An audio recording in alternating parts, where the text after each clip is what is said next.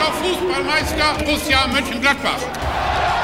Borussia Mönchengladbach ist für mich freitagsabends Flutlicht, die weißen Trikots und da oben auf der Mauer sitzen. Ich kenne den Club äh, in sehr, sehr vielen Bereichen. Das ist ein Stück Heimat geworden. Das war Gänsehaut pur. Das sind Momente, die sind sehr besonders in der Karriere. Ja, wir sind wieder mal da für euch ähm, mitgeredet 21. David, ich grüße dich. Hallo Christoph, wie geht's dir? Mir geht's soweit ganz gut. Ähm, alles, was Borussia nicht angeht, ist okay. Ja, ja, so wie es äh, in den letzten Wochen oder in den letzten Monaten, muss man ja fast schon sagen, so häufig war, ne? Ja, leider, leider ja. Wir nehmen am Montagabend auf, sehr, sehr live äh, an unserer Veröffentlichung ran und ich hatte eben noch äh, Kontakt mit unserem lieben Freund Tommy Schmidt, ganz liebe Grüße an der Stelle, der gesagt hat, er hätte heute im Laufe des Nachmittags unsere Folge von letzter Woche gehört. Und es wäre ja doch krass gewesen, wie positiv wir äh, aufs Augsburg-Spiel geblickt haben vor dem Spiel. Ja, vor dem Spiel. Wobei, äh, für, für unsere Verhältnisse, ja, wobei, wir waren ja, wir hatten ja vertauschte Rollen. Ich habe ja sogar ganz untypisch, ich glaube, nur unentschieden getippt. Ähm, ja, muss sagen, mit so einem Spielverlauf hätte ich dann aber nicht gerechnet. Ja, absolut. Also, naja, komm, lass uns noch eben kurz eine positive Sache erzählen. Max Eberl hat uns erwähnt auf der Pressekonferenz. Ja, stimmt. Äh, er hat äh, auf die Frage eines Journalisten, es ging so um, um Fanrückkehr, irgendwie, ob das äh, oder inwiefern das ein Vorteil sein könnte, da hat er sich auf, auf unser Interview hier im Podcast bezogen. Fand ich cool, äh, hat, hat uns gefreut, weil ich glaube, also ich gucke jetzt nicht jede PK, aber schon ziemlich regelmäßig und es kommt super selten vor, dass, dass er irgendwie sagt, habe ich in dem, dem Interview gesagt, wenn ich das Medium nennt. Schon cool. Ich glaube, es war sogar einer unserer Lieblingsjournalisten. Ja, stimmt. Ja, Max, äh, Max, Max Eberl auf Promotour für uns. ja, absolut. Bei den richtigen Leuten äh, hat er uns erwähnt. Das freut uns doch schon mal sehr. Sehr gut. Äh, ansonsten ähm, noch auch noch mal ganz kurz zurückblickend äh, haben wir Lars Stindl sehr gelobt nach dem Bielefeld-Spiel und äh, kommt ja selten vor, aber kam direkt äh, Kompliment angekommen. Hat er Was? sich bei uns gemeldet. Was kam selten vor, dass, dass sich Lars Stindl bei uns meldet oder dass wir Lars Stindl loben? Nee, ich glaube, Lars Stindl haben wir schon zur Genüge gelobt. Wollte ich also, grad sagen. Ähm, lieber Lars, wenn du das hörst, äh, die Denkmäler sind errichtet. Natürlich jetzt mit Augsburg auch ein bisschen wieder eingerissen. Ne? Ja, wollte ich gerade sagen. War das, war das zu früh? Ist Lars Stindl abgehoben nach unserem Lob? Er hat auf jeden Fall den einen Pass zu spät gespielt, deswegen. Ah, gut. Ja, aber ich würde sagen, dann lass uns doch direkt, äh, direkt Ins Trauerspiel, Ja, ins genau. Trauerspiel direkt einsteigen. weg von der Lobhudelei, von dem, vom Kontakt und, und gelobt und zitiert werden, hin zum harten Alltag. ja, liebe Leute, wir können euch, wir können euch die nächsten Minuten jetzt nicht ersparen. Es tut uns leid. Nein, nein. Ja, wir, deshalb, wir werden aber nicht nur über Augsburg reden. Wir werden jetzt gleich ein bisschen über Augsburg reden müssen und dann natürlich, äh, ihr habt es wahrscheinlich oder viele haben es im Vorfeld gesehen, wir haben euch auch aufgerufen, äh, uns äh, mal eure Gedanken zum Spiel gegen den BVB zu schicken. Habt ihr gemacht, haben wir ein paar Sprachnachrichten und blicken dann natürlich auch noch so ein bisschen fanemotional auf das, ja, das große Wiedersehen. Aber erstmal, wie gesagt, Und wir haben, komm, jetzt machen wir auch den Teaser ganz zu Ende. Freut euch am Ende der Folge noch auf ein kleines Bökelberg-Jubiläum und ein bisschen schweifen in positiven Vergangenheiten und nicht negativen Vergangenheiten mit Marco Rose, äh, sondern in, äh, in coolen Sachen. Also äh, auf die Sachen dürft ihr euch heute freuen. Und wie gesagt, wir müssen aber natürlich loslegen mit Augsburg. Und ähm, ja, David, deine Worte zu diesem Spiel. Ich bin sehr gespannt. Ja, also es wird jetzt nicht überraschen, äh, ich glaube, ich, äh, wenn man sich heute, aber auch gestern schon mit Fans unterhalten hat, wenn man so ein bisschen die, die Medien quer gelesen hat.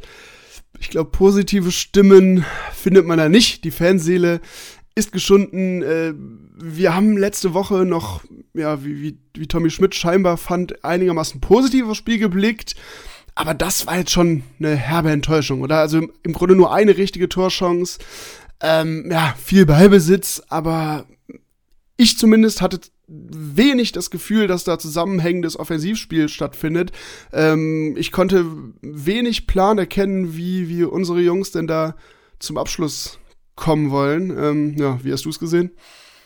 Ja, du hast halt nur diese eine wirkliche Torchance. Ne? Also dieses Abseitstor, äh, was natürlich hauchdünn leider abseits ist, was aber super herausgespielt ist, wo du halt siehst, sie können's. Sie haben die Kreativität, sie haben die Klasse, ähm, sich solche Dinger zu erspielen und dann natürlich eigentlich auch einen Gegner wie Augsburg zu dominieren. 71% Ballbesitz, glaube ich, am Ende. Aber das zeigt sich auch wieder.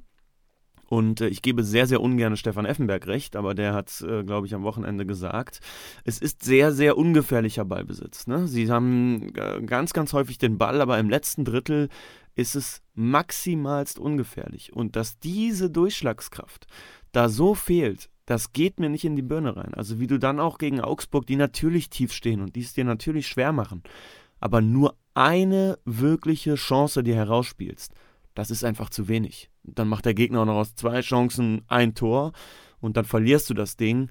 Ähm, also ich fand es wirklich enttäuschend und auch ein Warnschuss. Also ich habe ja letzte Woche gesagt, dass ich, und auch vorletzte Woche schon, dass ich die Leute, die jetzt alles ähm, schwarz malen, überhaupt nicht verstehen kann. Dabei bleibe ich auch. Aber es ist trotzdem ein Warnschuss, weil das ist zu wenig, was die aktuell zeigen. Deutlich zu wenig. Ja, ich finde sogar einen ziemlich fetten Warnschuss mit Blick darauf, du hast es angesprochen, äh, über 70 Prozent Ballbesitz und eigentlich auch alle Statistiken ähm, zeigen, wir haben das Spiel kontrolliert. So, aber wenn Borussia Mönchengladbach, die einen Anspruch haben, um Europa mitzuspielen, äh, so klar nach Statistiken ein Spiel dominieren, finde ich, da muss viel, viel mehr an Torchancen ähm, qualitativ und quantitativ rumkommen, als das, was wir dann gesehen haben.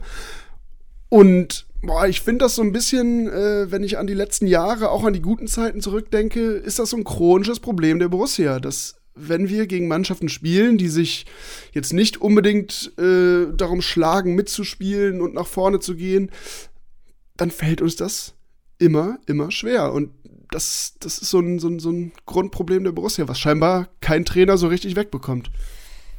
Ja, das stimmt. Ähm, nur jetzt ist der Fall deswegen anders gelagert, weil es natürlich du jetzt schon einige Spiele hattest, die einfach auch nicht gut waren. Ne? Und selbst genau. das Bielefeld-Spiel, da haben wir gesagt, Hauptsache gewonnen in der vergangenen Woche. Aber das war ja auch jetzt nicht maximalst überzeugend. Ne? Also wir hatten ja, haben wir ja eben erzählt, mit, mit Lars da Kontakt und der sagte äh, uns, naja, also es ist kein Spiel mehr einfach. Das glaube ich auch. Aber es gibt ja schon noch ein Unterschied zwischen einem Verein, der eben zumindest mal den Anspruch hat, um die internationalen Plätze mitzuspielen. Ob er das jetzt schafft, ist was anderes. Er kann auch unglücklich Neunter werden. Aber und eben einem Verein, der garantiert sofort sagt, wir wollen die Klasse halten und zwar möglichst früh. Und ähm, in diese beiden Kategorien würde ich Borussia Mönchengladbach und den FC Augsburg ähm, genauso wie Borussia Mönchengladbach und Arminia Bielefeld und übrigens auch Borussia Mönchengladbach und Union Berlin einordnen. Und wir haben halt aus diesen drei Spielen nur drei Punkte geholt und die jetzt auch nicht restlos überzeugend. Und das ist ähm, bei allem neuer Trainer, äh, Verletzte, ähm, Unsicherheit. Ähm, ne, jetzt patzt LW, dann auch noch einer, wo du sagst, der macht eigentlich selten Fehler. Da kommt schon echt viel zusammen, was schwierig ist. Also. Aber ich finde dieses, das, das Bielefeld-Spiel, den Sieg hatten wir ja auch eingeordnet ähm, mit, ja, irgendwie eine Willensleistung am Ende, aus der man aber jetzt so ein bisschen Schwung mitnehmen müsste könnte, sollte. Ja, und der war überhaupt nicht spürbar. Genau, und wirklich, man, man gewinnt das Spiel mit Energieleistung in Bielefeld und geht dann eine Trainingswoche, wo eigentlich auch nach dem Spiel alle gesagt haben, jetzt sind wir in der Saison drin, hoffentlich. Ja, und dann ist das so ein Auftritt, äh, wo ich, wo sich als Fan ne, dann schon die Frage stellt, ist das, also sind da alle wirklich zu 100% dabei? Gibt's, oder, also ich frage mich ja manchmal, ob nicht im Moment noch so ein bisschen zu viel Lethargie herrscht und so ein bisschen zu viel ja, Alibi da ist mit den, mit den Verletzungen und Ausfällen, die, das muss man ja fairerweise zugeben, schon da sind. Ja, genau, also absolut. Man muss jetzt nur mal sehen, also wir haben das ja auch schon mal gesagt, die Mannschaft ist so ein bisschen in der Pflicht, ne? Weil es heißt ja auch immer wieder, die konnten alle halten. Der Kader ist zusammengeblieben, Borussias teuerster Kader ist zusammengeblieben. Ähm, jetzt muss man den nächsten Schritt erwarten. Nur wir haben ja in der letzten Saison, als es dieses Trainer-Alibi ja durchaus gab, auch schon gesagt, dass die Mannschaft eigentlich in der Pflicht steht, ähm, sich zusammenzureißen und ähm, zumindest den Willen an den Tag zu legen. Und ich möchte jetzt überhaupt nicht der Mannschaft den Willen absprechen. Das liegt mir fern. Aber ein Aufbäumen oder ein wir hauen jetzt mal dazwischen und setzen mal ein Zeichen. Das mag Fußballstammtischgerede sein. Ich würde es mir als Fan aber wünschen, wenn ich ganz ehrlich bin. Ja, und äh, genau, ich finde auch, dass man gerade in der zweiten Halbzeit, ähm, ist, das Spiel war ja ganz lange eben dieses typische 0-0-Spiel, aber dann irgendwie viel, viel, viel zu selten das Gefühl hatte, die Mannschaft haut jetzt mal alles nach vorne, die geht richtig in die Offensive, will den Sieg vielleicht sogar erzwingen. Und ich finde gerade die Abseits, das Abseitstor, was du eben angesprochen hattest, sowas könnte doch, oder da denkt man als Fan immer, ah ja, klack, das ist jetzt das Aufbruchssignal für die Mannschaft. Sie haben gezeigt, sie können es, es ist ein Millimeter abseits, ein paar Zentimeter, aber so kannst du Augsburg knacken und dann so weitermachen. Ich meine, das war der 50. Minute, glaube ich, da ist noch eine, fast eine ganze Halbzeit zu spielen. Ähm, das fand ich dann irgendwie schwach und, ähm, würde mich mal deine Meinung interessieren, das denkt man als Fan oder denke ich als Fan sehr häufig, dann kommen auch die Auswechslungen sehr spät. Also warum wird nicht früher offensiver gewechselt? Weil, sind wir ehrlich, äh, natürlich ist ein 0-0 in Augsburg besser als 0-1, äh, müssen wir uns nichts vormachen. Aber auch der eine Punkt, das, da hätte sich ja keiner am Ende wahnsinnig drüber gefreut. Den hätte man mitgenommen und irgendwie als, ja, den Punkt haben wir jetzt verbucht. Aber warum geht da man, geht man da nicht auch bei den Auswechslungen, mit dem, mit dem Zeichen der Auswechslung oder Einwechslung, mehr auf Sieg? Das verstehe ich nicht. Na gut, er hat ja zumindest mit dieser Wolf-Netzeinwechslung früh reagiert. Ne? Also das muss man ja schon sagen. Netz hat ja gegen Bielefeld seine Sache echt ganz gut gemacht. Fand ich jetzt, oder nicht nur ich, offensichtlich auch Adi Hütter und vermutlich auch viele Borussia-Fans echt schwach. Kann man jetzt so einem 18-Jährigen aber, glaube ich, eben auch nicht vorwerfen. Ähm, da hat er ja einmal früh reagiert. Aber insgesamt hast du schon recht, ne? Dann die Wechsel erst nach dem Tor. Ähm, du hast aber natürlich, ich will das jetzt überhaupt nicht verteidigen, aber du hast natürlich auch aktuell wirklich keine Bombenbank. Also Bennett hätte man vielleicht noch mit Tempo dann reinbringen können, ähm, aber dann die eben von dir angesprochenen Ausfälle sind halt schon da. Ich frage mich aber viel mehr, und das habe ich mich jetzt schon irgendwie mal nach dem Unionsspiel gefragt und jetzt natürlich am Wochenende wieder, ob das nicht von Max Eberl schon eine Fehleinschätzung war, den Kader nicht zu verändern. Also, man kann das ja vielleicht nochmal erzählen. Wir haben ja nach dem Interview mit ihm schon nochmal so ein bisschen gesprochen und unter anderem sind wir da auch nochmal auf seine Aussage aus dem Interview gekommen, dass auf jeden Fall es Veränderungen im Kader geben wird. Ähm, er sagt ja, diese vier Spieler wird er nicht halten können, die wir da angesprochen haben. Im Endeffekt konnte er sie halten. Wahrscheinlich auch, weil es keine guten Angebote gab, was man so hört. Aber vielleicht wäre es tatsächlich gut gewesen, wären mal mindestens zwei Spieler gegangen, weil es wieder neuen Wind in den Kader gebracht hätte und neue Frische. Und ich habe so ein bisschen, das ist auch mein Vorwurf an die Mannschaft, so das Gefühl, die schwimmen alle so im eigenen Saft irgendwie. Die sind alle so ja, wir sind ganz gut und ja, wir ne, müssen jetzt mit neuem Trainer, müssen da erstmal reinkommen. Mir fehlt da so ein bisschen das Feuer.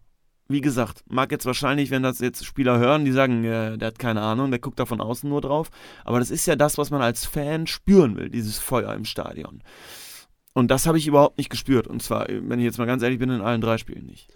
Äh, ja, aber da würde ich sagen, ähm, ich hätte es auch besser gefunden, hätte es ein bisschen mehr äh, ja, Wechsel und Rotation im Kader im Sommer gegeben, aber ich glaube schlicht, dass die passenden Angebote fehlten. Also Max Eberl hat ja wirklich mehrfach äh, ja, sehr, teilweise sogar äh, explizit gesagt, wir würden Leute gehen lassen, dass das nicht passiert ist. Und ich glaube, auch Max Eberl wäre froh gewesen, ein paar Mark oder ein paar Euro einzunehmen um dann ein bisschen neu gestalten zu können und vielleicht das, was du mit gerade die Schmoren im eigenen Saft oder wie du es gesagt hast, so ein bisschen den Mief der letzten Saison vielleicht aus dem Kader zu holen, ein, zwei neue Reizpunkte zu setzen.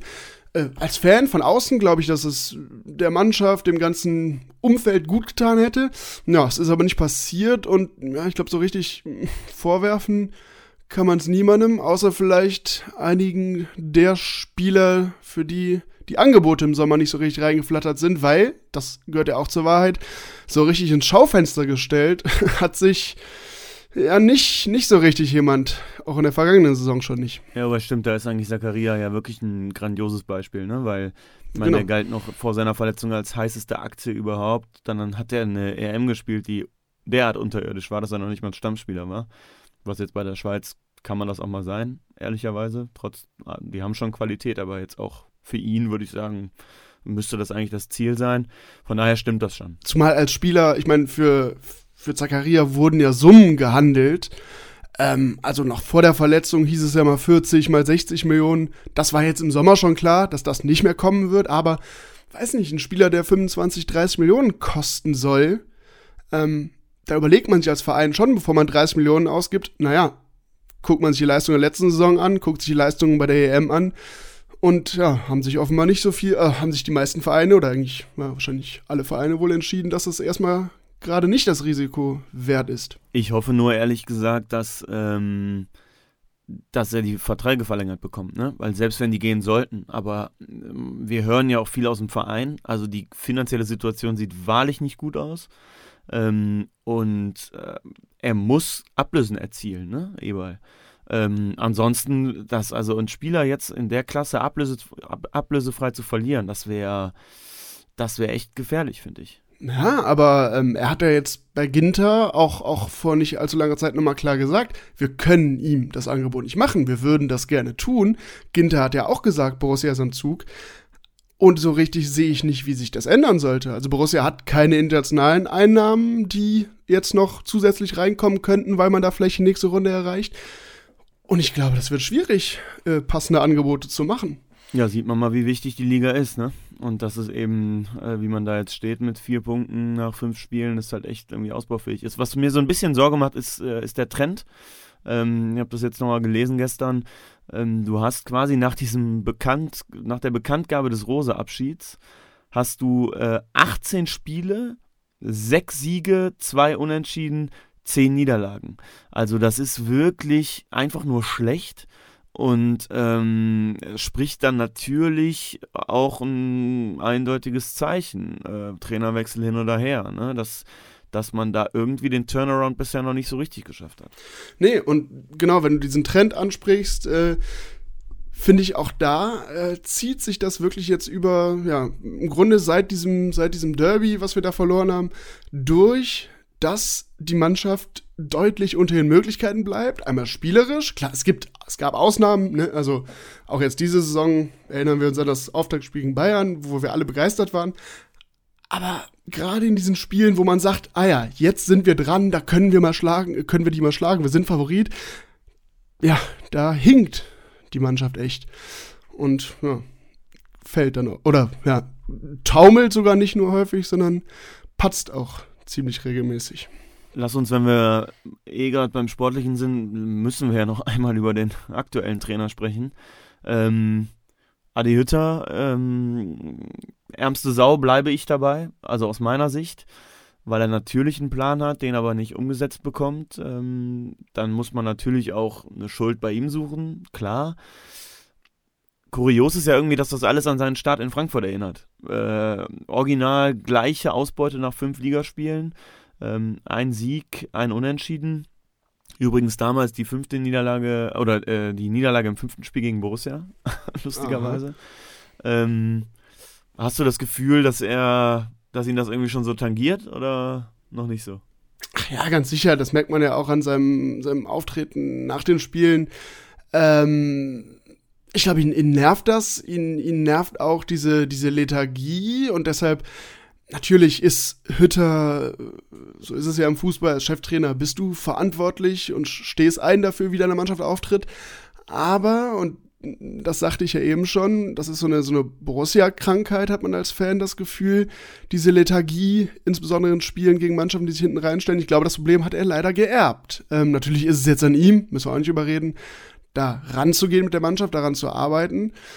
Ähm, ja, er hat damals aber ja bei, bei Frankfurt den Turnaround ziemlich beeindruckend geschafft. Äh, das wäre das, was einem Hoffnung machen könnte, oder? Da, da glaube ich, ähm, ich habe das heute nochmal nachgeguckt, hat dann auf diese Dreierkette umgestellt, die er bei uns ja schon im letzten Spiel gemacht hat, gegen Bielefeld. Oder schon zur Pause gegen Union war das ja, glaube ich, diese Umstellung. Ähm, das hat er in Frankfurt dann gemacht und hat dann auch konsequent drauf gesetzt. Warum er jetzt bei uns, wer weiß warum, jetzt gegen Augsburg wieder umgestellt hat, so richtig verstanden habe ich das ehrlicherweise nicht. Ähm, aber gut, er wird seine Gründe dafür gehabt haben und ähm, aber irgendwie wirkt das noch nicht so richtig konsequent. Dann hat er in Frankfurt auf den Zweiersturm umgestellt mit Aller und Rebic und ein paar Spieltage später kam dann noch Jovic dazu. Das ist natürlich vielleicht sogar noch ein bisschen mehr Klasse, als wir aktuell vorne haben, zumindest mit den Verletzten und Co. Also er muss da jetzt irgendeine Lösung finden, die, die fruchtet. Was mir so ein bisschen Sorge macht, ist, dass sein sehr, sehr aktiver Fußball in Frankfurt auf eine sehr kampfstarke und willensstarke Mannschaft zurückging.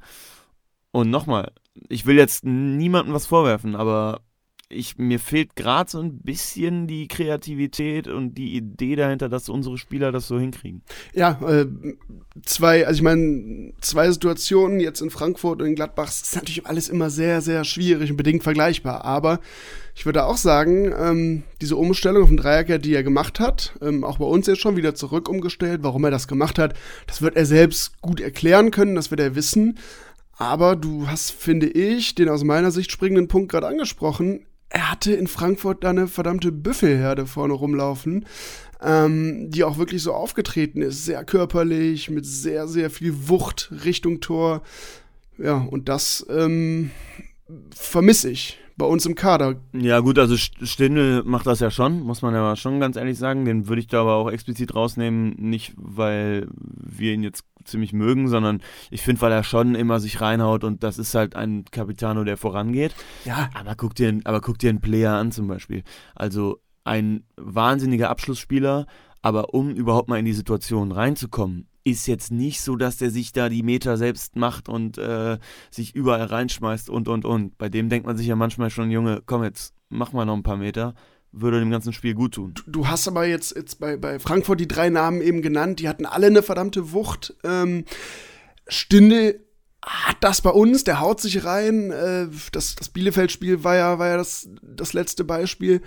Aber ja, dann hast du halt einen Player und ein Tyram, der das kann, der sich reinhauen kann, der wuchtig sein kann, aber der jetzt finde ich schon echt, jetzt ist er verletzt, aber auch vorher schon eine ganze Zeit ziemlich viel von dem hat vermissen lassen, äh, warum ich ihn jetzt als, als Spieler bezeichne, der, der wuchtig auftreten kann.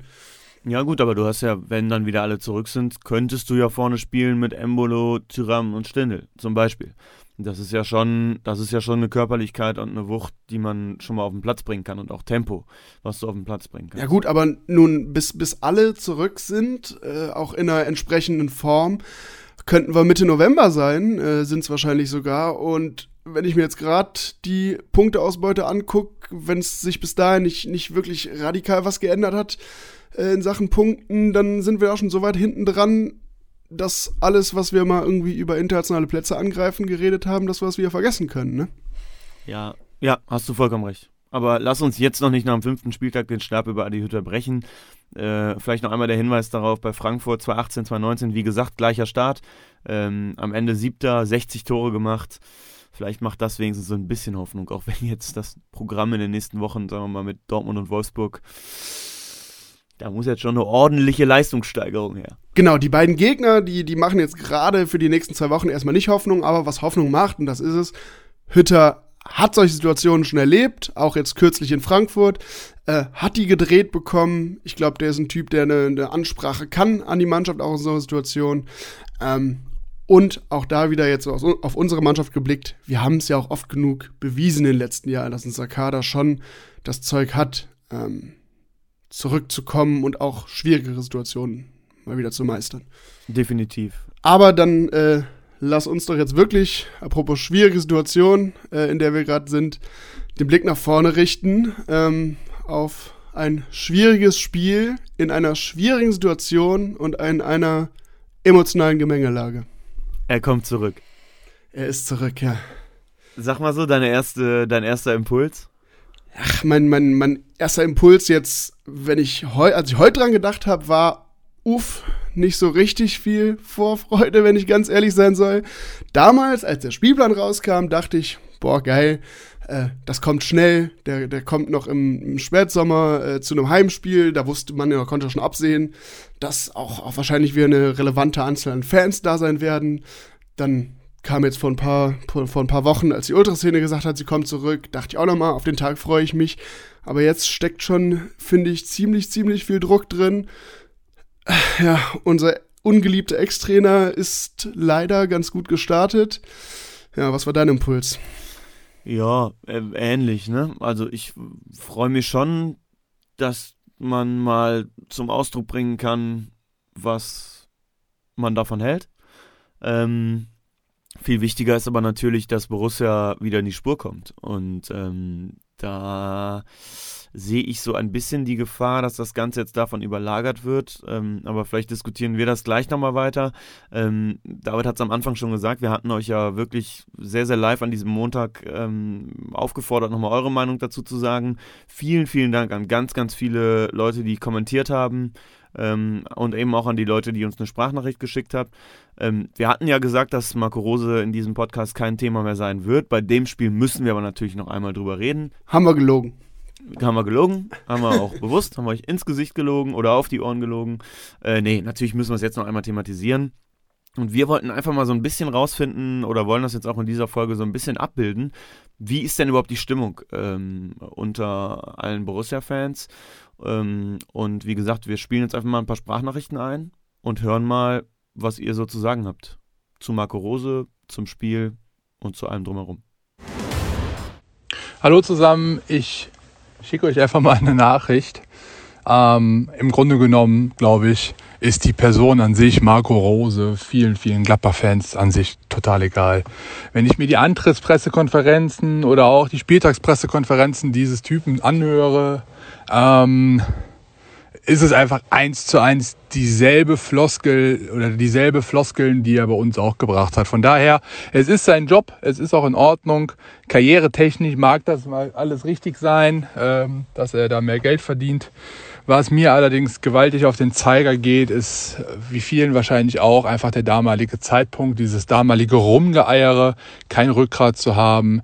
Unvergessen für mich die Derby-Niederlage und der damit äh, ins Leben gerufene Post von einem gewissen Alexander Zickler, der tatsächlich immer noch online ist. Ja, und das ist für mich ein Sinnbild dieser ganzen Trainertruppe, die dort aktuell in Dortmund trainiert. Ja, moin Männers. Also erstmal Dankeschön für euren geilen Podcast. Wir hören ihn regelmäßig immer hier in der WG äh, in Trier und sind aktive Gladbach-Fans. Wir freuen uns tatsächlich, wenn der Judas Marco Rose wieder nach Gladbach kommt. Aus dem einfachen Grund, weil wir denken, dass das endlich mal der letzte Motivationsschub ist für unsere Mannschaft, mal sich einzusetzen, zu kämpfen und mal zu zeigen, was in ihnen steckt. Das hat man jetzt die letzten Monate leider vermissen lassen. Mit dem Ende von Rose kam zwar der Anfang von Hütter, letztendlich sieht man aber immer noch nicht, wie die Mannschaft sich einsetzt für den Verein und kämpft und wir hoffen, dass das durch dieses Spiel endlich mal passiert. Wir waren auch in verschiedenen Trainingslagern dabei, in Jerez am Tegernsee. Da hatte man immer das Gefühl, der Herr Rose identifiziert sich voll mit dem Verein, was bekanntlich doch nicht so der Fall war. Und dann spätestens seit dem Derby ähm, pure Enttäuschung und ähm, dann auch eine gewisse Erleichterung, dass wir den, den Kerl nicht mehr an der Seitenlinie sehen müssen. Wir müssen einfach schauen, dass wir als Borussia jetzt wieder in die Spur finden ähm, und drücken mal Adi Hütter die Daumen. Grüße aus Freiburg. Ja, wenn ich an Marco Rose denke, verspüre ich natürlich nach wie vor eine recht große Antipathie gegenüber der Person. Und äh, muss natürlich sagen, dass ich mir schon eine, eine entsprechende Reaktion vom Publikum erhoffe im Borussia Park. Und leider darf sich äh, ja, unser Ex-Trainer ja in seiner Entscheidung bestätigt fühlen, wenn man die aktuelle Situation der Vereine anschaut. Sehr schade insgesamt. Hi, mein Name ist Colin und ich stehe zu der ganzen Rose-Sache nach wie vor so, dass ich extrem verärgert bin über ihn. Nicht, es ist nicht die Tatsache, dass er nach Dortmund gewechselt ist, sondern die Art und Weise, wie er sich damals gegeben hat. Die letzten ganzen Wochen so grottig gespielt haben, ähm, in Interviews an der Seitenlinie, da war einfach keine Identifikation mehr da. Davon bin ich fest überzeugt. Trotzdem freue ich mich auf die Rückkehr nach, äh, von Marco Rose nach Gladbach, aber nur um wirklich zu hören, wie er von den Fans ausgepfiffen wird. Ähm, ja, es hört sich vielleicht böse an. Ich bin auch eigentlich nicht nachtragend, aber ich bin nach wie vor extrem verärgert. Jo, danke mal stellvertretend an Dennis, Jakob, Simon, Björn und Colin ähm, an der Stelle. Ähm, wir haben euch jetzt mal rausgepickt. Ähm, wie gesagt, wir können nicht immer alles spielen, aber äh, danke euch auf jeden Fall und wie gesagt, danke allen, die es kommentiert haben ähm, und da auch ihre Meinung kundgetan haben. Ja, vielen Dank und das waren ja jetzt alles sehr, sehr emotionale Fanreaktionen, die ich äh, in Teilen, ich meine, unsere Meinung zu dem Rose-Thema, wie wir das damals alles erlebt haben. Äh, die, die, kennt ihr hinlänglich, die habt ihr gehört, gelesen schon vorher. Ähm, aber ganz grundsätzlich ähm, habe ich mich da jetzt in vielem wiedergefunden. Ich glaube, der Dennis war es, der auch nochmal diese Derby-Niederlage als, ja, ah. als den Anfang vom Ende äh, eingeordnet hat. Das hatte ich, glaube ich, ja eben auch schon kurz angedeutet. Und das fühlt sich für mich auch total so an. Also wenn ich wirklich an die letzten Wochen und Monate äh, des Fanseins zurückerinnere, war für mich gefühlt alles sehr, sehr gut und es lief ja auch gut. Und dann kam diese Derby-Niederlage und wie so ein, ja, der gezogene Stecker, auf einmal ging alles abwärts. Ja, ich erinnere mich immer wieder an dieses Interview mit Ecki Häuser. Ja. Ähm, was wäre wär wirklich eine, also irgendwie gefühlt ja so eine, so eine, so eine Sternstunde ähm, wie er ihn ja irgendwie auch die ganze Zeit festnageln will, ob er jetzt geht oder nicht. Ähm, und äh, ne, aber später dann eben auch auf diese, auf diese Wechsel und ob er es da vercoacht hat. Und ganz, ganz ehrlich, er hat das in diesem Spiel sowas von verkackt. Echt. Wer die Mannschaft in einem Derby aus, aus Feld schickt, hat es, hat es nicht verstanden. Und ähm, das ist, finde ich, auch du hast gerade gesagt, emotionale ähm, Sprachnachrichten und Meinungen, Fansprachnachrichten und Meinungen, definitiv. Aber ich finde halt, das ist was, das kann man ihm auch einfach vorwerfen. Also, ne, man, einige Fansachen kann man ihm vielleicht nicht vorwerfen, weil man dann zu sehr mit, mit äh, Emotionalität argumentieren muss. Aber dieses Spiel gegen Köln kannst du ihm vorwerfen. Das hat er mit seiner Aufstellung mit verkackt. Punkt. Total. Aber da zum Beispiel, also bei allem rund um den Wechsel und irgendwie Verräter oder Judas, der Begriff, der jetzt hier fiel, ähm, das sind ja wirklich Sachen, die dann eher in so einer Fanpresse, in Fanmeinungen vorkommen. Aber wirklich, dass die Meinung, dass er es vercoacht hat, das hat ja auch damals, sagen wir mal, wenn jetzt die Fachpresse, äh, auch in den ganzen Analysen kam das ja eigentlich immer wieder vor, dass du generell ein Fußballspiel schon schwierig so angehen kannst, wenn es um Punkte geht, dass du so krass durchrotierst, aber dann noch ein Derby äh, in einer Situation, in der du als Trainer gerade schon so ein bisschen ja umstritten nicht bist, aber diskutiert wird über dich, gehst du zu einem konkurrierenden Verein, dass dann so ins Risiko zu gehen, so das war einfach ein Fehler, eine Fehleinschätzung von ihm, die ja leider uns ziemlich viel gekostet hat. Hätte mir gewünscht, dass er aber auch mal das als Fehler bezeichnet. Und ich glaube, er hat es ja nachher so mini, minimal gesagt, dass er vielleicht nicht ganz glücklich war. Aber er hat nie mal gesagt, dass er da einen Fehler gemacht hat. Und ich schwöre dir, er würde das so nie mehr machen. Nie im Leben. Nee, davon gehe ich aus. Also, aber ähm, sag mal, so eine Situation jetzt in Dortmund, gut, gegen Schalke würde er jetzt erstmal länger nicht spielen, aber äh, klar, er würde nicht mehr in jetzt ein Revierderby gehen, äh, vor allem, zumal er in einer Phase, wo es ja auch noch für Borussia um richtig viel ging. Also, es war ja nicht so, dass man sagt, oh, das Spiel kann man sportlich abschenken und sich den Ärger der Fans einhandeln, weil es für die, für die dummen Fans eben um Derby-Punkte geht, sondern das war ja ein Spiel, da ging's, das war mitten in der Saison, mitten in einer Zeit, wo es wirklich noch ganz, ganz eng war da oben. Ähm, aber das würde er nicht mehr so machen, das glaube ich auch. Und ich glaube, er weiß auch, dass es ein Fehler war. Aber ich merke gerade schon, jetzt wenn, man, jetzt wenn man so drüber redet, ich merke gerade schon, mir schwillt jetzt gerade wieder so ein bisschen der Kamm, ey, wirklich. Also, wenn das alles mal so wieder hochkommt, man wieder so darüber nachdenkt, dann auch mit welcher Arroganz er ja da diese Interviews und diese Pressekonferenzen bestritten hat, wie er sich da zurückgezogen hat und ja, wahrscheinlich beleidigt war, weil er jetzt ähm, äh, da so angegangen wurde, aber ähm, und dann auch wieder ja. das, was wir dann natürlich thematisiert haben, sein Interview mit uns, wo wir, was wir dann ausgeschlachtet haben, ähm, zu dem ja selbst Max Eberl im Interview mit uns gesagt hat, jetzt vor ein paar Wochen, äh, ja, das ähm, hätte er im Nachhinein erst verstanden und wenn man sich dann damit auseinandersetzt, dann kann man die Fansichtweise auch verstehen also wenn, der, wenn man das jetzt irgendwie nochmal so hochkommen lässt, merke ich gerade auch bei mir, dass meine eigentlich eben noch sehr gemäßigte Sichtweise wieder so ein bisschen in die Richtung geht, wie ich mich damals gefühlt habe.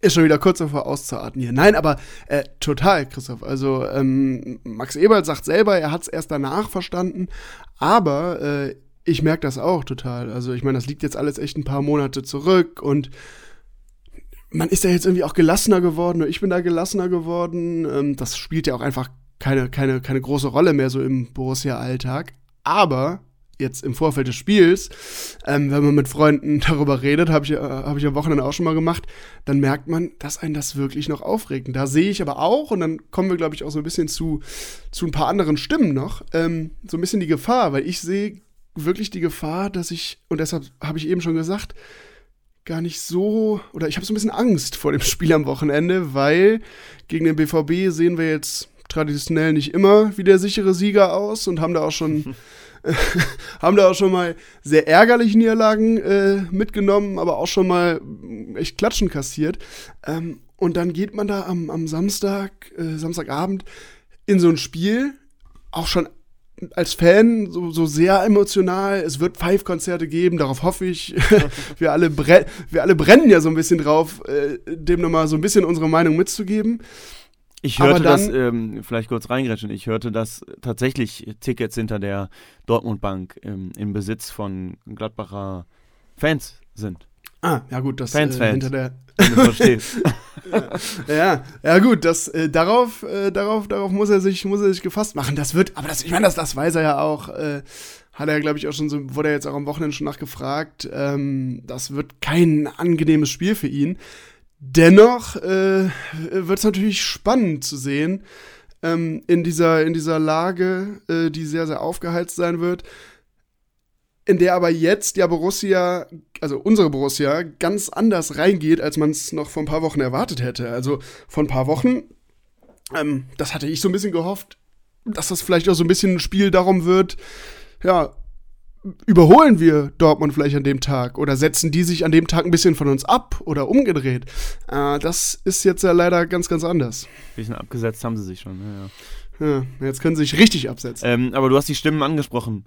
Genau, wir haben noch Stimmen von äh, Basti, Moritz, Tom und unserem guten Freund Sinan, der ja auch hier ab und zu mal ähm, Podcast Co-Host ist sozusagen. Äh, hören wir mal rein, was die vier sagen. Ich bin da ehrlich gesagt geteilter Meinung. Ähm, klar sitzt äh, der Stachel noch sehr tief durch seinen unrühmlichen Abgang im letzten Jahr. Ähm, ich bin aber nicht sicher, ob wir die volle oder die große Aufmerksamkeit auf seine Rückkehr legen sollten. Ich denke, viel wichtiger ist es, die Punkte im Park zu behalten und dann kann man ihm immer noch einen schönen Abend wünschen. Natürlich hat er durch die Corona-Zeit im letzten Jahr nicht den Unmut der Fans zu spüren bekommen, ob man es jetzt nachträglich machen muss. Ich bin mir da unsicher hoffen wir einfach, dass wir irgendwie die Punkte behalten. Liebe Grüße und macht so weiter. Danke. Ja, ich habe euren Post gesehen zum Wiedersehen mit Marco Rose und auch die Kommentare darunter. Und da wollte ich jetzt mal meine Meinung zu sagen, weil ich denke, die ist doch ein bisschen abweichend von der Mehrheit. Also ich denke, klar war der Abgang von Rose mehr als ärgerlich, um es jetzt mal vorsichtig auszudrücken oder unschön. Aber ich denke, zu der Causa ist auch alles gesagt. Da brauche ich jetzt nicht nochmal alles im Detail durchgehen. Ich denke einfach, man sollte da einen Schlussstrich drunter ziehen und jetzt ähm, ja, sich konzentrieren auf unsere Mannschaft, unseren jetzigen Trainer und unsere Mannschaft supporten. Und wenn ich mir vorstelle, dass wieder da minutenlang der äh, Rose ausgepfiffen wird, äh, gesungen wird, etc., ähm, da denke ich, ist das nicht unbedingt hilfreich unserer eigenen Mannschaft gegenüber. Klar, Hilfe sind völlig okay und wird es auch geben äh, und auch Gesänge, Spruchbänder etc. Aber ich denke, es sollte in einem gewissen Rahmen bleiben und wie gesagt nicht das ganze Spiel äh, bestimmen und unseren ganzen Support. Ich denke, er sollte sich wirklich auf unsere Mannschaft konzentrieren. Bei mir war es tatsächlich eher bei Spieltagsbekanntgabe, beziehungsweise Spielplanbekanntgabe und dann mit dem Wissen, dass Zuschauer zurückkommen, jetzt auch die aktive Fanszene zurückkommt oder zurück ist schon, lange Zeit eine große Vorfreude, weil man dachte, okay, man kann endlich als Fan nochmal seinen Unmut kundtun, die Mannschaft wird vielleicht hoffentlich ihren Teil dabei zu beitragen, um eine Antwort zu geben oder vielleicht zu zeigen, dass es die falsche Entscheidung war oder dass es zumindest bereut. Aber für die letzten Wochen und die eher mauen bis sehr schlechten Auftritte unserer Mannschaft glaube ich ein zweiteres leider eher weniger und dennoch glaube ich, dass das verbale zum Ausdruck bringen seiner Gefühle für viele Fans auch vielleicht eine Art von Abschluss dann darstellen kann, dass man mal seine Meinung einfach kundtun konnte und man zumindest das Gefühl hat, man kann ihn damit erreichen. Hi ihr beiden, mir wäre es äh, wichtig, einen Einwurf zum kommenden Spiel gegen Borussia Dortmund äh, mit reinzugeben. Ähm, und zwar wissen wir ja alle, es steht eine sehr kontroverse Person an der Seitenlinie beim BVB, die uns in der vergangenen Saison als äh, Borussia Mönchengladbach ziemlich geschadet hat mit äh, dem Herumeiern, wie es da passiert ist. Und äh, da auch Saisonziele natürlich verpasst wurden zum einen, also sportlich geschadet hat, zum anderen, das habt ihr in der E-Ball-Folge gut aufgearbeitet, äh, die Identifikation mit dem Verein, der auch drunter gelitten hat, so wie es gelaufen ist.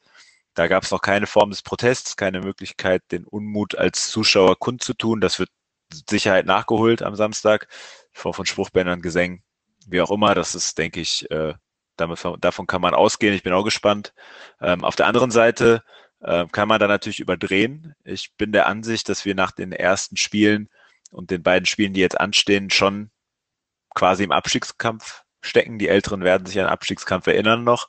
Ähm, da geht's um Tugenden auf und neben dem Platz, äh, die da heißen Zusammenhalt, Zusammenstehen, äh, Kampfgeist, aber auch volle Konzentration. Und vor allem Letzteres könnte natürlich darunter leiden, wenn man sich da zu sehr auf diese Personalie Rose beschränkt und der das vielleicht auch nutzt, um das Publikum aus der Fassung zu bringen. Ähm, der tont ja auch gerne rum wie Jürgen Klopp, ähm, dass man sich da vielleicht ein bisschen verrennt der eigenen Mannschaft auch ein bisschen schadet. Ähm, deswegen äh, Protest wird auf jeden Fall ja, passieren. Ähm, ist auch richtig so, so wie es gelaufen ist. Aber ich hoffe, dass ähm, man da irgendwie Maß und Mitte findet am kommenden Samstag. Ja, besten Dank an Basti, Tom, Moritz und Sinan. Waren jetzt Sprachnachrichten, die in ein bisschen andere Richtung gehen, die ein bisschen versuchen, ein bisschen mehr Sachlichkeit reinzubringen, beziehungsweise alle so ein bisschen oder im Großteil so ein bisschen darauf hinweisen, auf die Gefahr, dass in dieser ganzen Emotionalität vielleicht sogar ein bisschen zu viel Feuer reinkommt und ja, die Unterstützung, die positive Unterstützung unserer Mannschaft darunter ein bisschen leiden könnte.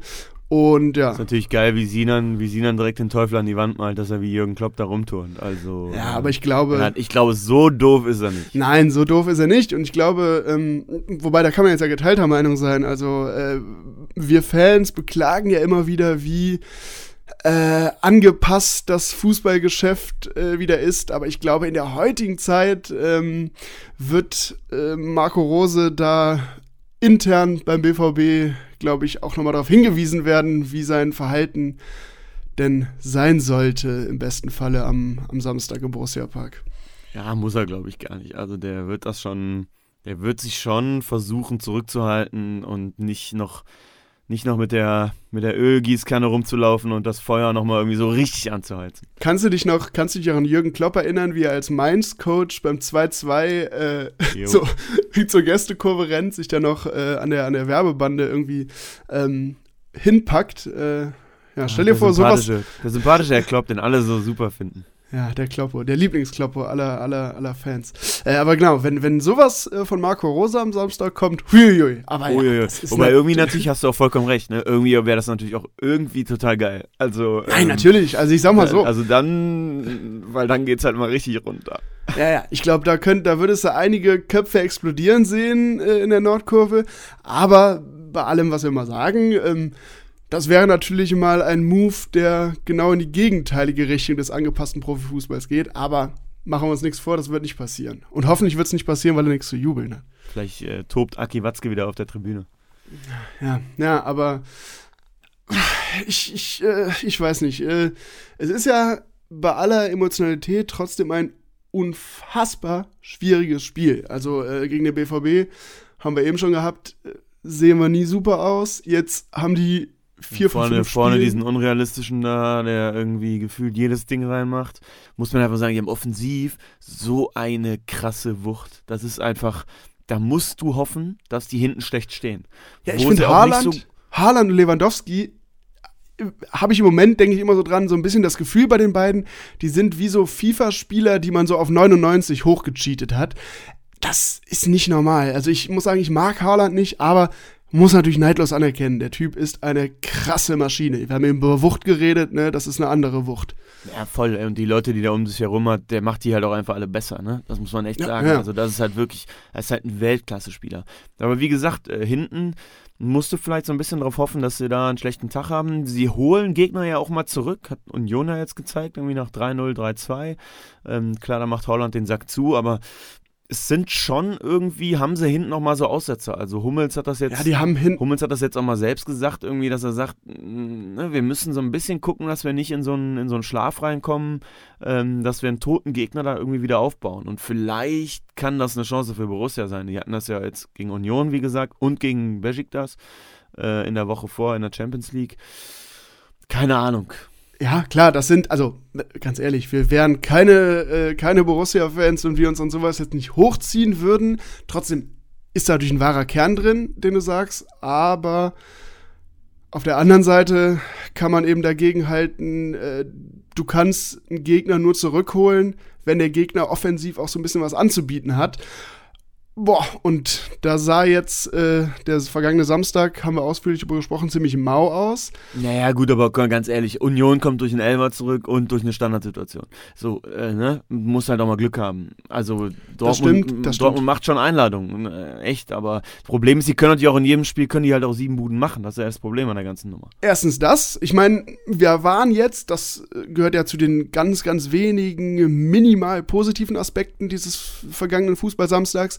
Wir sind defensiv ein wenig stabilisiert. Natürlich gegen den FC Augsburg und nicht gegen den Haaland BVB, aber ähm, ja, so ein bisschen Sicherheit, da, da tut sich was. Das sieht man. Ja, wir haben halt leider auch immer einen Klops drin, ne? Also Elvedi jetzt und gegen Bielefeld fällt das Tor auch nur, weil du die halt einfach einlädst. So, und das ist halt so ein bisschen das Problem, ähm, das kannst du dir halt gegen Dortmund nicht leisten. Ich habe so ein bisschen die Hoffnung, unsere Truppe sieht ja gegen gute Mannschaften eigentlich immer, und die mitspielen, eigentlich immer ganz, ganz okay aus. Ne, wir haben ja wirklich traditionell eher die Probleme gegen Augsburg, gegen Bielefeld, gegen, gegen die Kleinen, also gegen die, die kämpfen. Union zähle ich jetzt auch mal dazu. Ja. Und ähm, das Bayern-Spiel hat ja gezeigt, dass wir das auch sicherlich auch mit ein bisschen Glück, aber dass wir das schon können gegen so ein Kaliber. Ich hoffe halt, wie gesagt. Ach ja, wobei das, das Bayern-Spiel würde ich jetzt, also. Ja, Bayern hätte auch drei Buden machen können. Also, ja, gut, aber wir hätten auch äh, zwei Elfer bekommen können, ne? Also. Ja, stimmt, ja. Aber trotzdem, das natürlich, du, aber das ist ja sowieso, das gilt ja für fast jede Mannschaft der Bundesliga, um den BVB zu schlagen brauchst du ein bisschen Glück. Also wenn du jetzt nicht gerade Leipzig bist und mit Abstrichen vielleicht auch Wolfsburg, dann musst du einen sehr, sehr, sehr, sehr guten Tag erwischen und du musst das nötige Quäntchen Glück haben. Was du aber auch erzwingen musst, ne? Und Ja. da sind wir, glaube ich, gefordert am Wochenende. Ja. Lass uns tippen. Ja. Ich gucke Ja, in ich- ein äh, entgeistertes Gesicht, was äh, runterguckt und nicht so richtig Ahnung hat, äh, was er jetzt sagen soll. ja, nein, ich, äh, ich habe mir da vorher schon Gedanken drum gemacht und äh, ich habe ja eigentlich ähm, den Grundsatz, äh, nicht gegen Borussia zu tippen. Gut, ich habe jetzt letzte Woche nicht direkt gegen Borussia getippt, aber wer meine sonstigen Tipps kennt, weiß, dass ein Unentschieden-Tipp äh, für mich schon ja schon schwer Richtung gegen Borussia tippen geht und man tippt nicht zweimal äh, pessimistisch und deshalb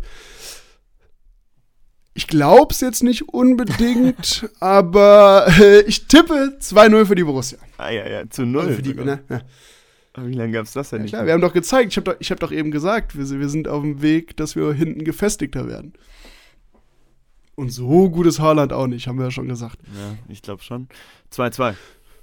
Gut. Aber nur, weil ich, weil ich mich nicht traue, für diesen Ex-Trainer zu tippen.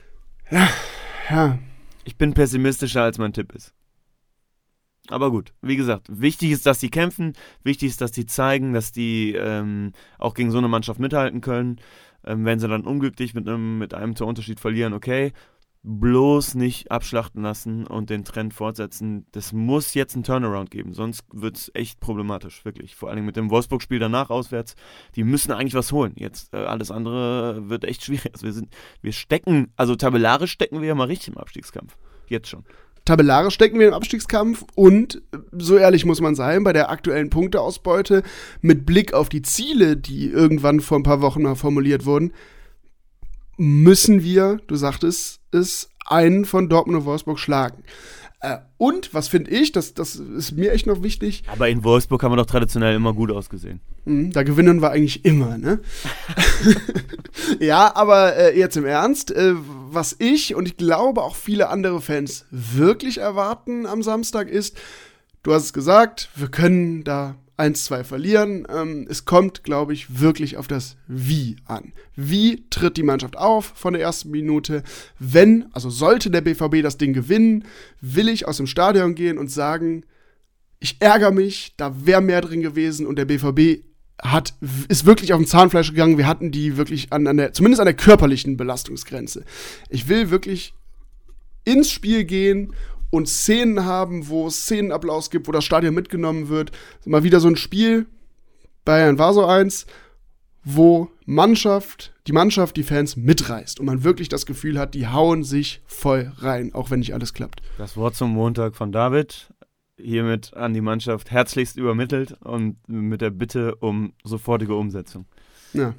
Lass uns ähm, zum Ende noch zu einem positiven Thema kommen und nochmal so ein bisschen in fußballnostalgischer Vergangenheit schwelgen. Der Bökeberg wurde heute vor 122 Jahren eröffnet. Wahnsinn. 122 Jahre Bökeberg.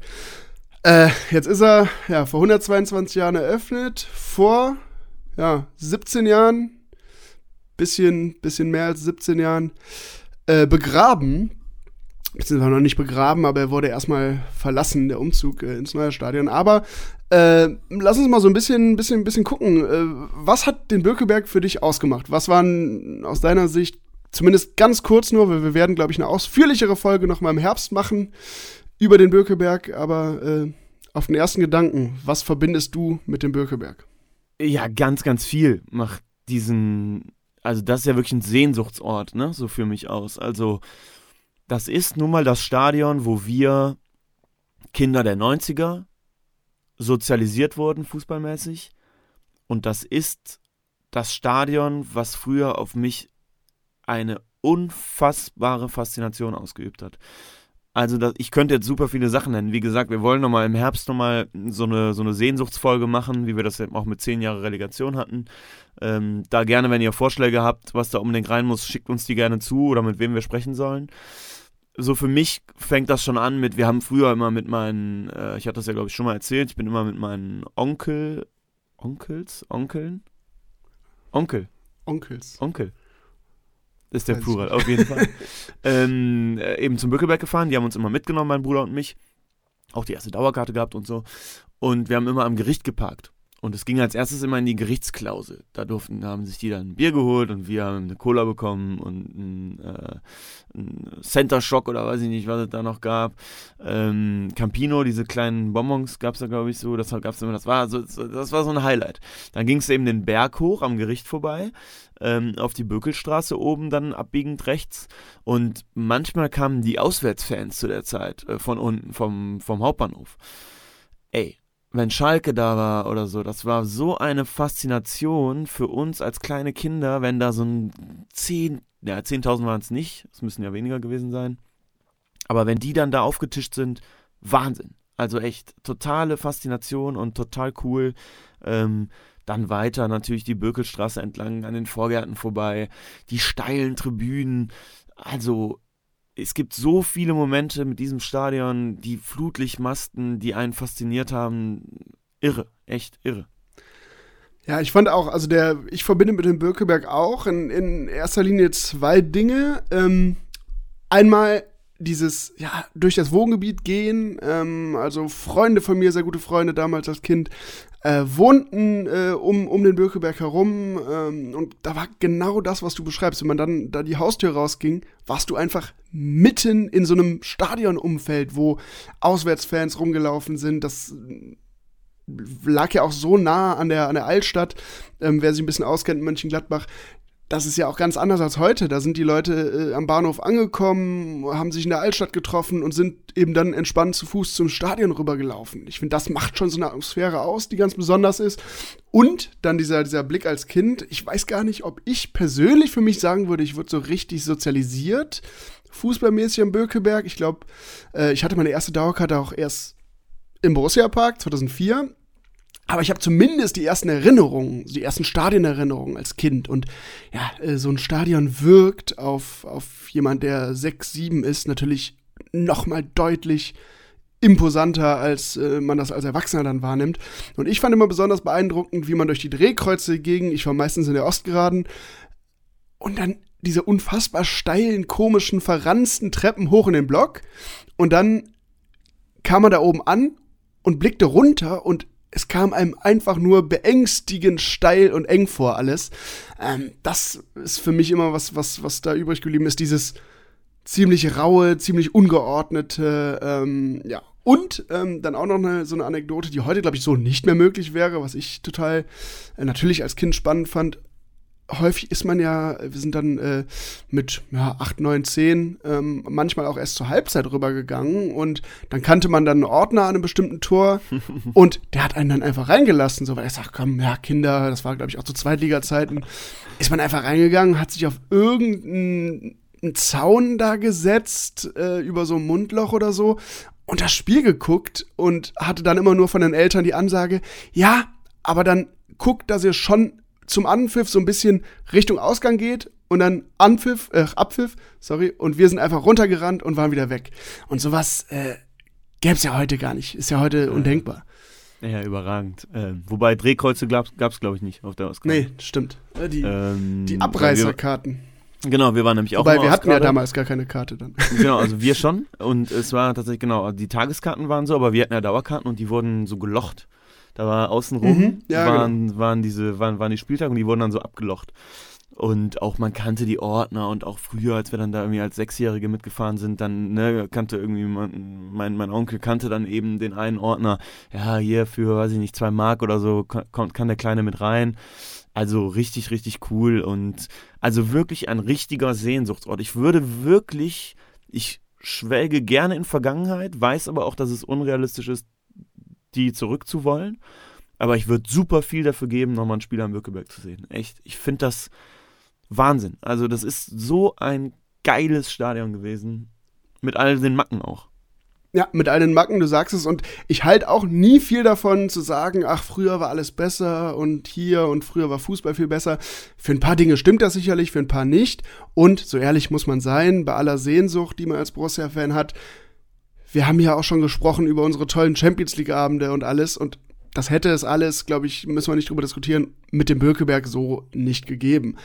Aber, und das ist, finde ich, auch für mich immer noch so ein Sehnsuchtsort, allein diese Bilder unten, die Nordkurve im Hintergrund, diese, diese Anzeigetafel, die irgendwie auch voll ikonisch ist und äh, diese, diese, die Bierdeckel, die über der Nordkurve fliegen, diese Bilder oder auch dieses Elf-Freunde-Bild. Ähm, ah, hängt bei mir, hängt bei mir im Flur hier. Ja, ähm, genau so. Gegen Bayern. Genau, über Bild, den, echt. über den Spielertunnel, äh, das, also, wenn man die Bilder sieht, äh, ich glaube, wer da als Borussia-Fan nicht so ein bisschen was fühlt, ähm, na, der ist wahrscheinlich gar kein Borussia-Fan. Ja, ja, äh, absolut. Ähm, und auch ich habe äh, ich hab im Februar Geburtstag und häufig Kindergeburtstage da gefeiert. Es war immer so rund um Karneval. Was da für Gestalten halt auch standen im Blog, ne? Wie wir Kinder da irgendwie dann mit irgendeiner besoffenen Biene Maya mal wieder irgendwie, die irgendwie aus geilen Kirchen mit der Bahn da angetrudelt ist und äh, wirklich, wirklich Wahnsinn, ähm, äh, was man, was man da erlebt hat. Und, ja, ähm, tatsächlich, da hatte ich cool. auch, auch ein, ein, ein, eines meiner ersten so richtig einprägenden Fanerlebnisse. Da haben wir auch Kindergeburtstag gefeiert im Stadion. Äh, und ja, eigentlich ironisch, dass ich ein Fanerlebnis gegen den VW Wolfsburg habe. Aber wir standen relativ nah am Gästeblock des VW Wolfsburg. Und äh, der war ziemlich leer eigentlich, aber das fand ich als Kind total witzig. Äh, die haben dann irgendwann, ich weiß auch ehrlich gesagt gar nicht mehr, wie das Spiel ausging oder verlief, aber die haben irgendwann alle so ihre Schuhe ausgezogen und mit den Schuhen so oben geklatscht. Und das fand ich als Kind irgendwie total äh, ne, äh, lustig und das ist so ein Moment, der ziemlich, ziemlich eindrücklich geblieben ist. Aber ich glaube, auch unter Auswärtsfans war der Birkeberg ja sehr berüchtigt und beliebt. Und wir halten fest, andere haben ihre Kindergeburtstage bei McDonalds oder auf der Bowlingbahn gefeiert. Wir waren am Bückelberg. Also bitte. Ja, so ist es doch. Ich hatte auch mal Ja. eine Stadionführung mit Toni Polster. Ernsthaft? ja, ich weiß, auch nicht, ich weiß auch nicht, ob das mein Geburtstag war oder von wem. Auf jeden Fall, ehrlich gesagt, weiß ich nicht mal genau, ob es ein Geburtstag war, aber ich weiß, dass wir mit einer Gruppe Kinder, und deshalb wird es wohl ein Kindergeburtstag gewesen sein, eine Stadionführung hatten, die, warum auch immer, Toni Polster durchgeführt hat. Toni Polster. Also, wenn man sich den heute anguckt, er ist so aus dem Leim gegangen. Das ist echt der Wahnsinn. Ja, krass, ich habe ihn, boah, ich weiß gar nicht, wann ich, wann ich zuletzt mal ein Bild oder so von ihm gesehen habe. Aber ja, gut, damals hat ja schon vieles darauf hingedeutet, dass der jemand sein könnte, der, der mal aus dem Leim geht. Ohne ihm zu nahe treten zu wollen. Aber auch, äh, wie überragend auch dieses Drumherum war am Bökelberg immer.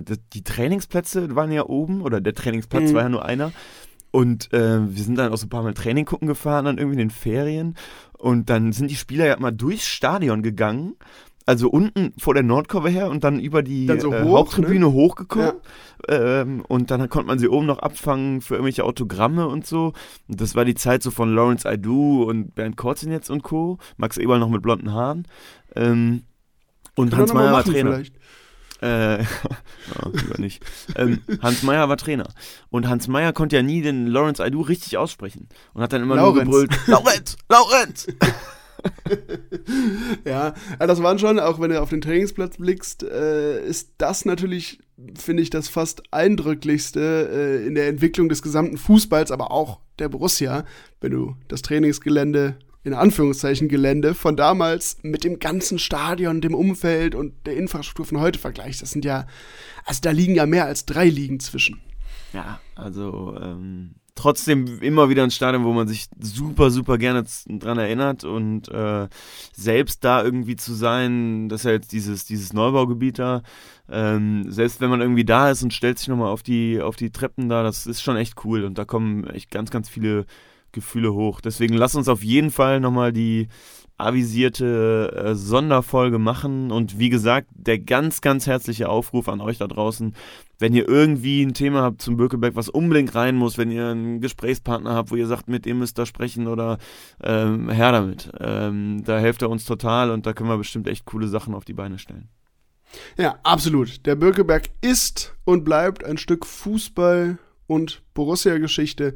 Wir werden das äh, noch ausführlicher, also jetzt schon, ist ja jetzt doch ein bisschen ausführlicher geworden, als wir das geplant hatten. werden Ja, das, aber war doch schön.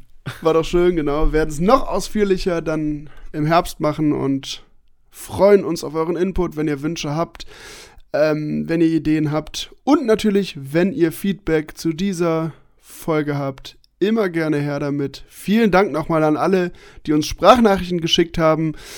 Auch da bitten wir um Verzeihung, wenn es nicht immer alle Sprachnachrichten äh, in, die, in die Endauswahl schaffen. Das ist aber einfach so. Äh, so ein Podcast hat eben auch einigermaßen natürliche Zeitgrenzen. Ähm, wir freuen uns aber trotzdem drüber und macht weiter mit, schickt uns weiter Sprachnachrichten. Irgendwann spielen wir euch dann ganz sicher hier ab. Und ich möchte äh, die Folge schließen mit einem Zitat von Sinan, der gerade während der Aufzeichnung in unsere WhatsApp-Gruppe äh, geschrieben hat. Also wenn ich die Kommentare unter dem Mitgedacht-Artikel so sehe, wird die Atmosphäre Samstag sicher super familienfreundlich. Ja, gut, wenn schon die Ticketpreise nicht familienfreundlich sind, dann ist es die Atmosphäre auch nicht. Ja. Dann wenigstens, dann wenigstens hier die Atmosphäre, ne? So. Ja, that's it. Wir hören auf für heute. Ähm, bleibt uns gewogen. Äh, schaut, dass ihr alle, die im Stadion seid, äh, die auch im Stadion seid, am Samstag Borussia zum Sieg schreit. Ähm, ja, und dann hören wir uns nächste Woche wieder. Genau, Borussia zum Sieg schreien, Rose und der BVB zeigen, was wir von ihm halten. Daumen drücken, wir hören uns kommende Woche. Kommt gut rein, äh, kommt gut durch die Woche. Ciao.